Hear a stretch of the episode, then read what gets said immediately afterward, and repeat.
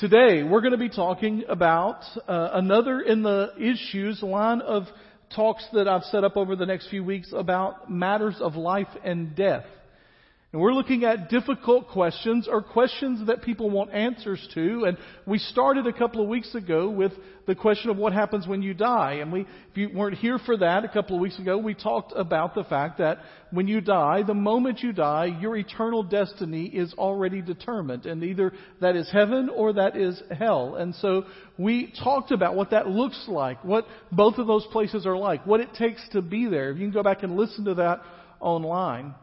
Today we want to ask another question, and to be honest with you, a question that is much less written about or discussed, and partially because the answers to it are either difficult to comprehend or challenging. Now, I don't know if you know this or not, but in general, as humans, we don't like to be challenged a whole lot. We like things to be easy. We like things to be set up for us. Some of the answers that we're going to seek today are difficult, not just in understanding, and to be honest with you, we're going to talk about some things today that I don't have a good explanation for. And here's what I will tell you about that. If me, as a finite human being, were able to understand absolutely everything about God and His eternity, He would not be the omnipotent God that I know.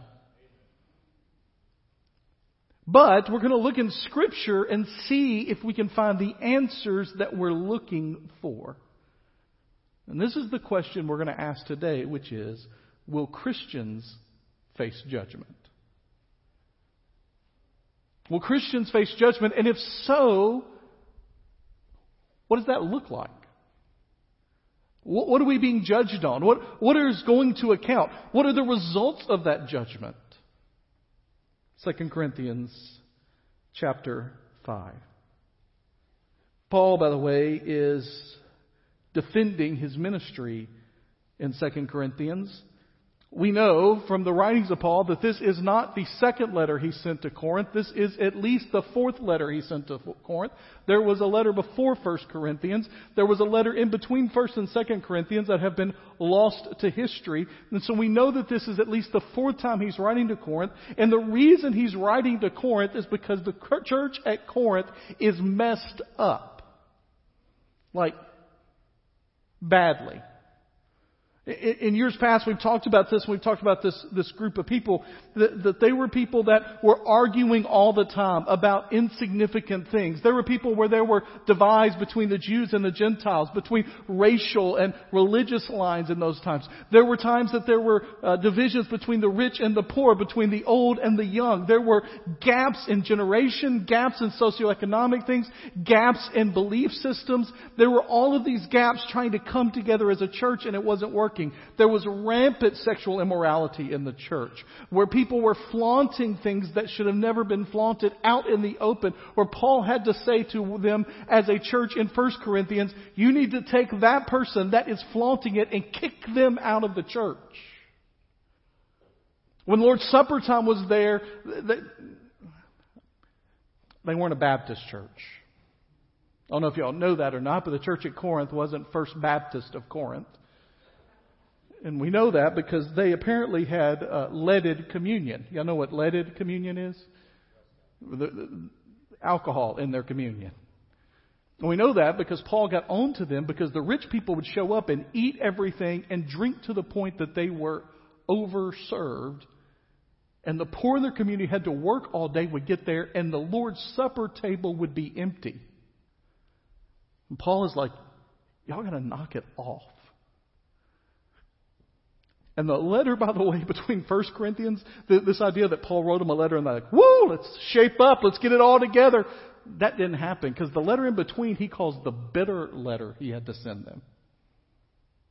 And then in 2 Corinthians, he's starting to soften a little bit, but part of the issue is they were questioning, do we even have to follow what Paul teaches? We don't think Paul's in it for the right reasons. We don't like Paul. We like Apollos better. We don't like what he preaches. We don't like, he's too rough on us. He's too tough. He's not, he's not nice enough to us.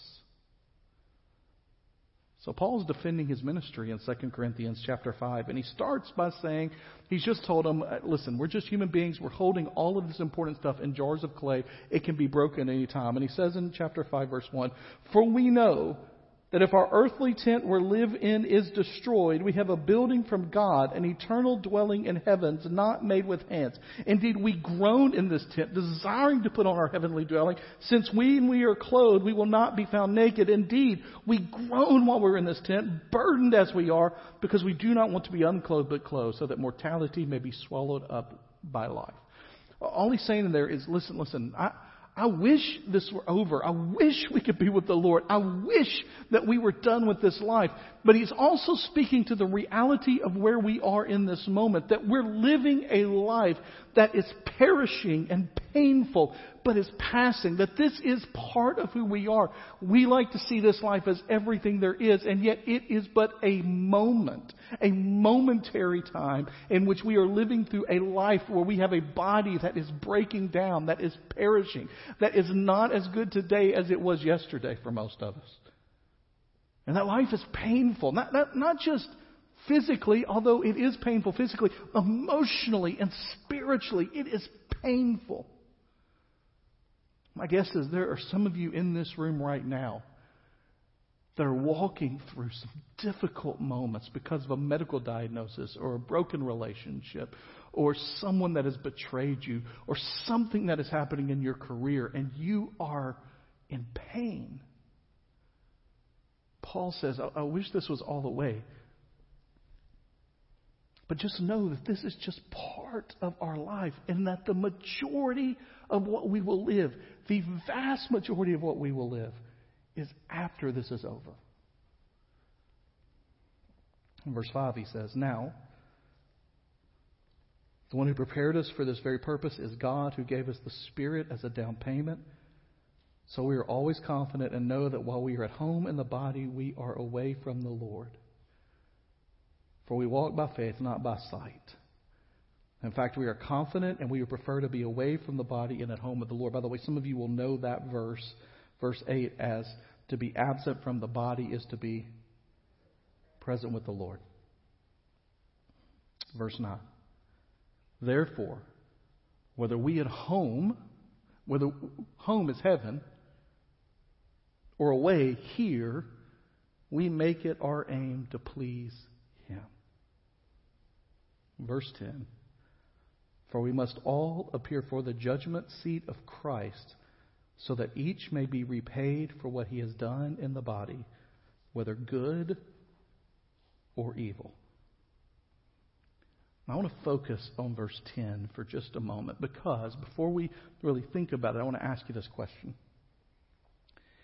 Is the book of Second Corinthians written to unbelievers or believers? believers. Now, that's not to say that every single person in the church that was attending in Corinth were believers, although it was much harder to just attend church in that day as a non believer than it is for us today. But these are believers, right? So Paul's writing to believers. Now, let me, let me ask you a question, all right? Was Paul a believer or a non believer? Believer. Yeah, that should have come out real quickly, right? If Paul's a non believer, we got issues, all right? So I want you to notice some words in this particular verse. For we, who's we? Paul and the church in Corinth. Believers or unbelievers? Believers. For we must, it's one of our favorite words, church. All in the original language means all. For we all must appear before the judgment seat of Christ so that each or every single one of us may be repaid, recompensed, rewarded for what he has done in the body, whether good or evil. Now, let me tell you something dangerous to do as a believer, okay? Something dangerous to do as a believer is to take one verse in a specific context and build an entire belief system off of it. So I don't want to do that today. We could drill down into this and really figure this out. And if this was the only place in Scripture where it talked about this, then we would have to say, okay, what is Paul meaning there? What is it in the light of the context? What is he trying to teach? But it's not. In fact, in 1 Corinthians chapter 3, he writes this. He's talking there, by the way, again defending his ministry because there was a guy named Apollos that apparently was a better speaker than Paul. I, I don't know if this will surprise you or not, but from all the evidence we have in Scripture, Paul was not the most compelling, energetic, exciting speaker. In fact, some of you know this story in the book of Acts. He spoke so long, he put someone to sleep, and that person they put to sleep was a young boy who fell off out of the window and died. Now, I've never killed someone preaching that I know of. He put him to sleep. I love this. He falls off like a second story window, dies. Paul revives him, and it says, kept on preaching till dawn. You talk about not being deterred. Like, come on, let's go, right? I know he died. Let's get back to the text, right? So he was debating with them because they were like, well, I tell you what, I wish, that, I just wish that Apollos was around all the time. I mean, Paul, he's not being mean and he, he's kind of blunt and he's kind of to the point and we don't like it. And, and they were like, Apollos is better. And he goes, Paul says, listen, whether you like Apollos or me, doesn't really matter. We're preaching the same gospel. And what we're doing is trying to build, and there were questions motivation. I think just Paul wants our money. That's all he cares about. He says, if anyone builds on a foundation with gold, silver, costly stones, wood, hay, or straw, each one's work will become obvious. Everybody will know someday whether it's real or not. For the day will disclose it because it will be revealed by fire. The fire will test the quality of each one's work. He's talking about judgment here. If anyone's work that he has built survives, he will receive a reward. If anyone's work is burned up, he will experience loss, but he himself will be saved, but only as through fire. So in 2 Corinthians, he says, each one of us must stand before the judgment seat and they're going to judge our works good or evil. In 1 Corinthians, he says, there's going to be revealed your works and whether it is good or not will be revealed in the fire. And he has this interesting thing at the end. Because he says there that this is, again, people that are believers, apparently. Because he's, some are going to come through and they're going to be saved, but everything they thought they were bringing in, all their works on the earth, all the important things of their life, are burned up and they escape as through fire. Well, that's Paul. What about Jesus? Matthew chapter 16, verse 27 For the Son of Man is going to come with his angels in the glory of his Father, and then he will reward each according to what he has done. What about at the end? Do we have anything in Revelation about it? We just happened to. Revelation 22. Jesus, again speaking, Look, I am coming soon. Can I get an amen? I'm ready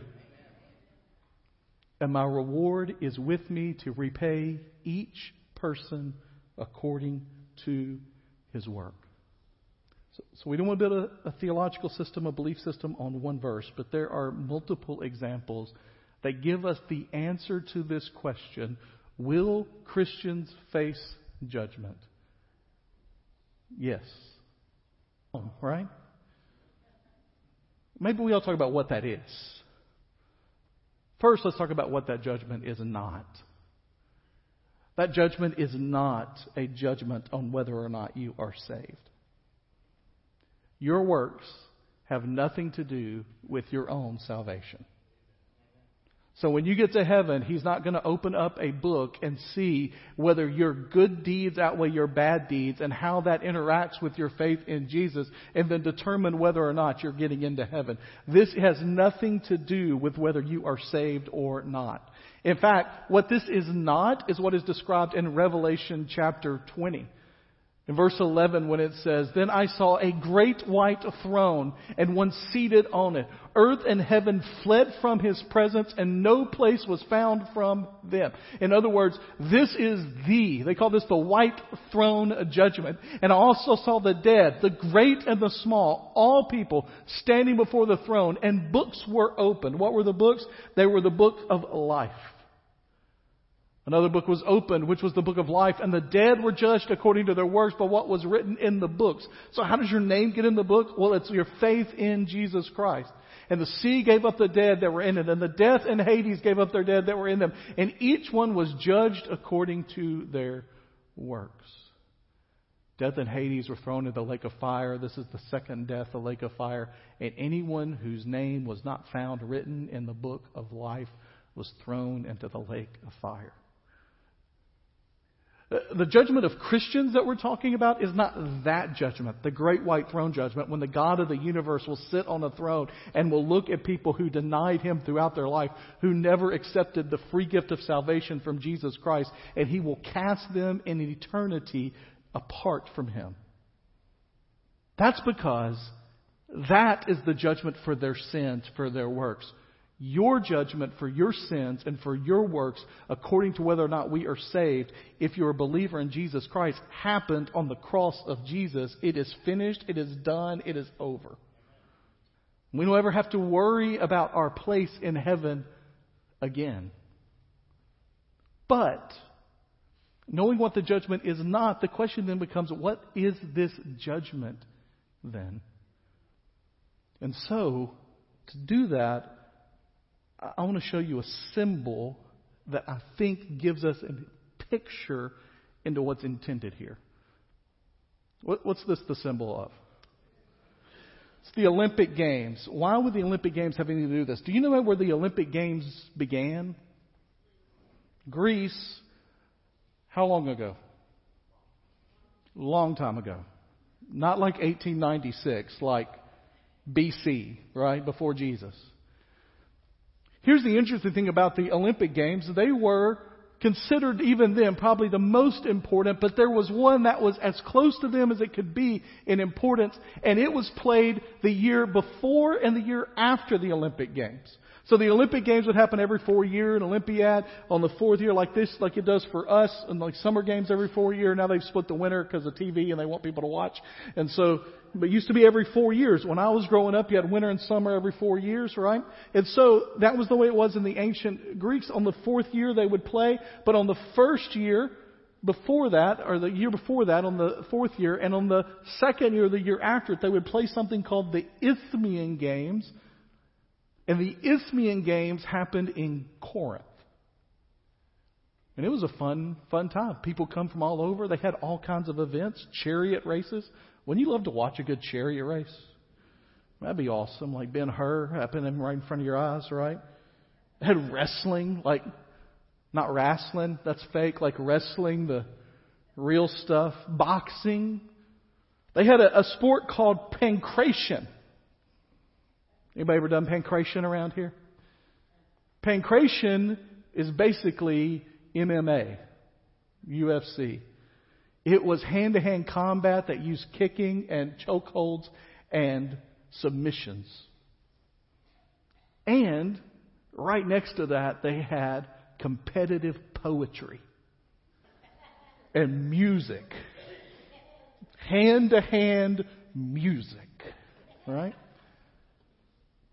And what would happen is they would compete, and part of the competition would happen in front of judges, and the judges would actually have a seat, a picture of this seat that you can't really tell a whole lot about, but this is from Corinth. This is right where they played, and there was a judgment seat right here. And that judgment seat was called the Bema.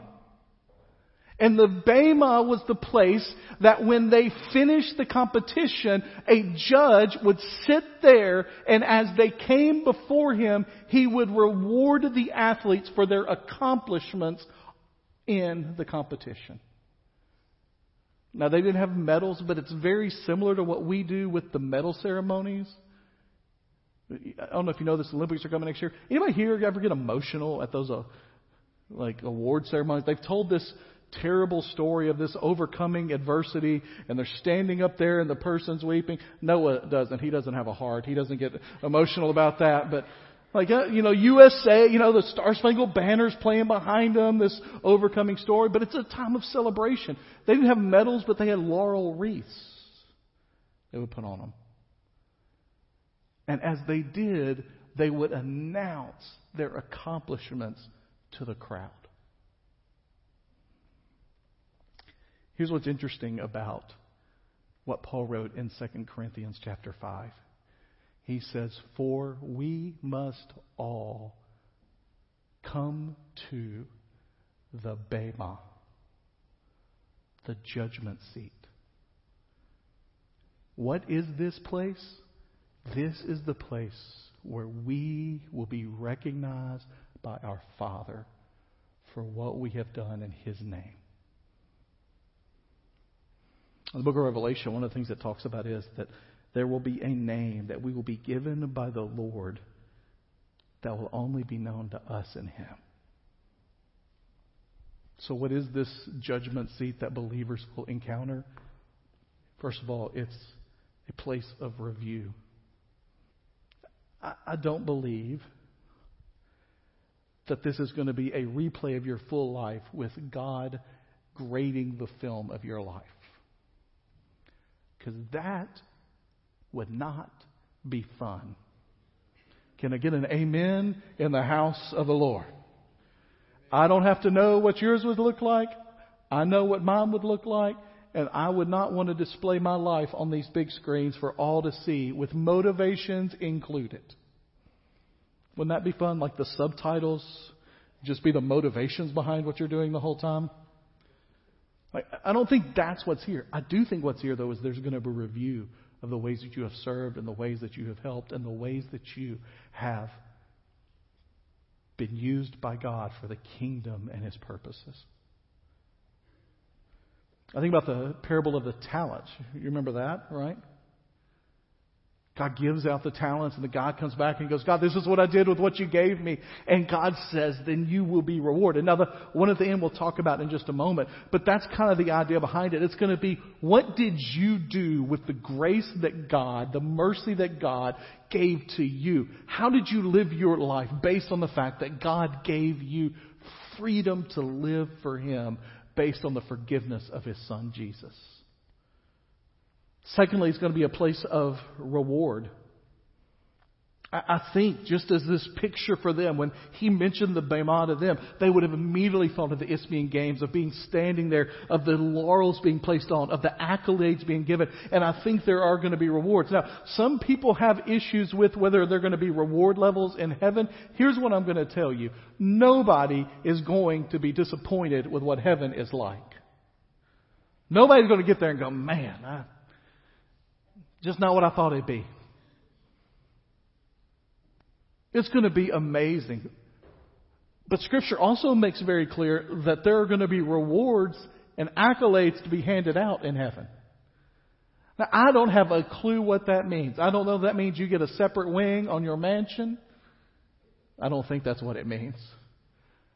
I don't mean, know if that means you get four wings to fly around instead of two. I don't think that's what it means. I don't even know if we're going to be flying around. But in some way, your experience in heaven is going to be greater or lesser based upon how you stewarded what God gave you on this earth. And the judgment here we get from 1 Corinthians 3, which you can go back and read sometime. It talks about the wood, the hay, the straw. It talks about the gold, the silver. It's going to be quality over quantity. It's not the number of works you do. It's the quality you use to build it. It's not the size of the building you build. It's the quality that is there. It's motivation over achievement. It's not what you accomplished. It's your desire and what you were trying to accomplish. One of the things that I read this week that really kind of stuck out to me is one of the things that's going to happen at this judgment is that everything will be made right. And so those times in your life when you've been slighted or when someone has falsely accused you and you knew you were right but it never worked out, all of that will be revealed and made right for you. Now the, the contrast to that is the times that you've been the offending party is going to be made right too. It's quality over quantity. It's motivation over achievement. It's be, what you attempted over what you achieved. And it is eternal over material. It is not what you did here with material stuff that is going to fade away, that's going to be burned up. It is what you did with the things that matter in life. That judgment seat is going to look over your life and see how you used what God gave you. Did you live with a critical spirit or a cheerful spirit? Were you a critical giver or a cheerful giver? Were you someone that shared your faith regardless of the outcome, or were you someone that stood in the background? Were you someone that had a motivation to live for the Lord, or were you just trying to check off some things to show other people something? It'll be a place of review, it'll be a place of reward, it'll be a place of reevaluation. In the book of Luke, a couple of weeks ago, we talked about this great reversal that will happen where the first will be last, the top will be the bottom. Well, there'll be a great shuffling, and things that we thought and people that we thought were important will not be. I heard this story, this story this week, read it again. I've heard it before, I think I've shared it before. About somebody that's going to have prominence in heaven from all that we can tell, and not, we're not the final judge, but from all we can tell, is a guy named Mr. Kimball that was a shoe salesman.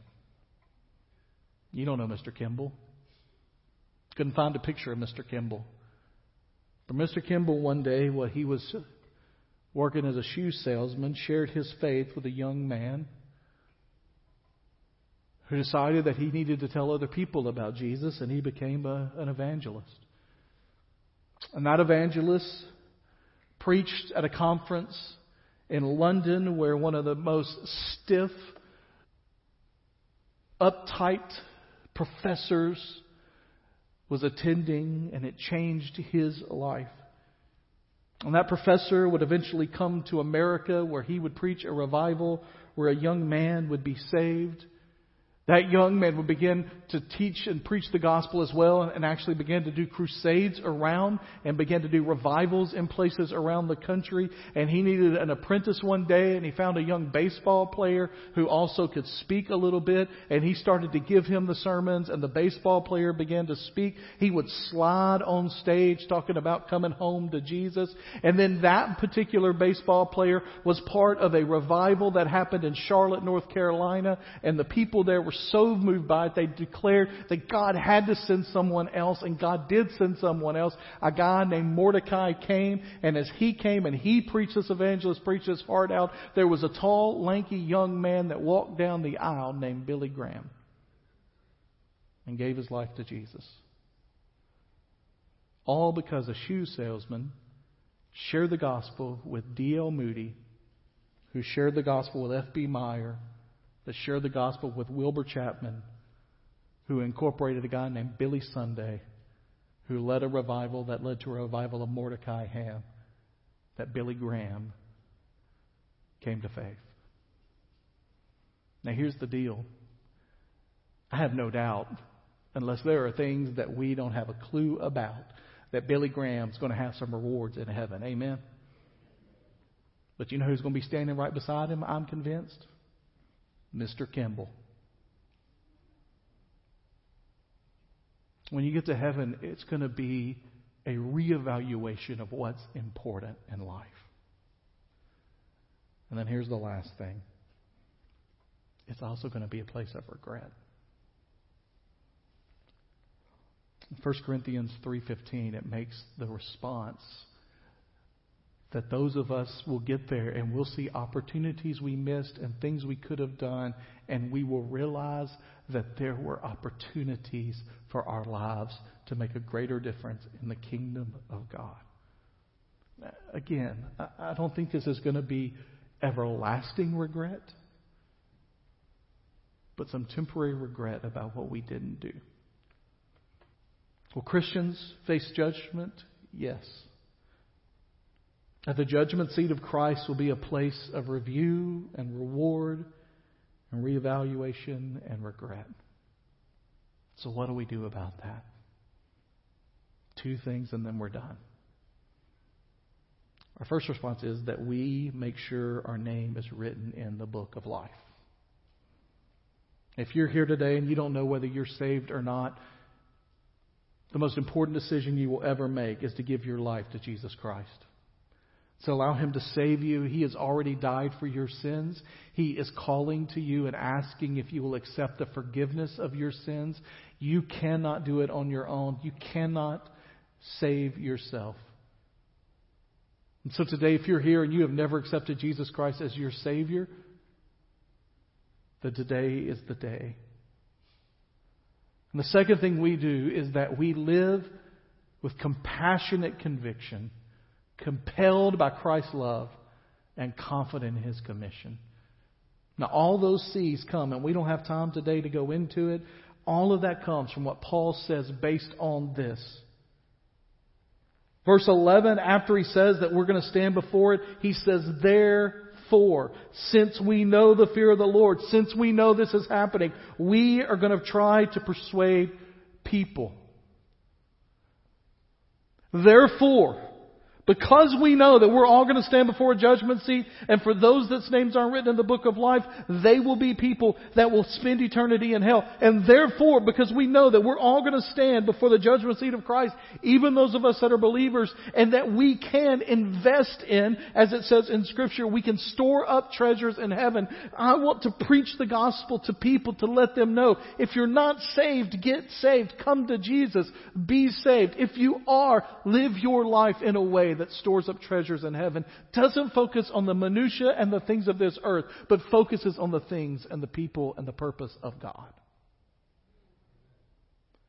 So that when you stand in that moment at the Bema seat and are judged by our Father in heaven, the Trinity comes that the rewards that are lavished upon you are rewards that are great and mighty because of what you did with the gifts that God gave to you. Paul goes on to talk through there, and again, we don't have time to go through that. Go read the rest of this chapter. But at the end of that is where he comes to the thing, and he says, And we know Christ is pleading for people, Christ is calling people, and so we are his ambassadors, as if Christ were making his plea through us. How is God using you to bring people to Jesus? And how is your life being used for the building up of the kingdom of God? Let's pray together. Dear Jesus, we pray in this moment that you would move on earth as it is in heaven in your will. In Jesus' name I pray. Amen.